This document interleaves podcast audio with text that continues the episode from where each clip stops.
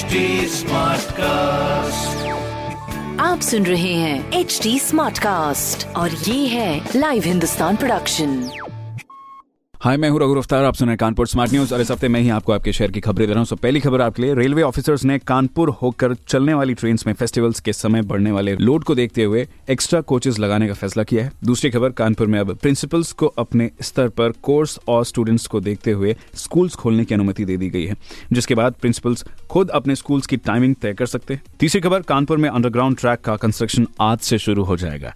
तो ये कुछ ज़रूरी खबरें जो कि मैंने प्राप्त की हिंदुस्तान अखबार से। आप भी पढ़िए क्षेत्र का नंबर वन अखबार हिंदुस्तान और कोई सवाल हो तो ज़रूर पूछेगा हमारे हैंडल है फेसबुक ट्विटर इंस्टाग्राम पर at the rate H T और ऐसी ही पॉडकास्ट सुनने के लिए log on to W W W dot H T com आप सुन रहे हैं एच टी स्मार्ट कास्ट और ये था live Hindustan production smart Smartcast.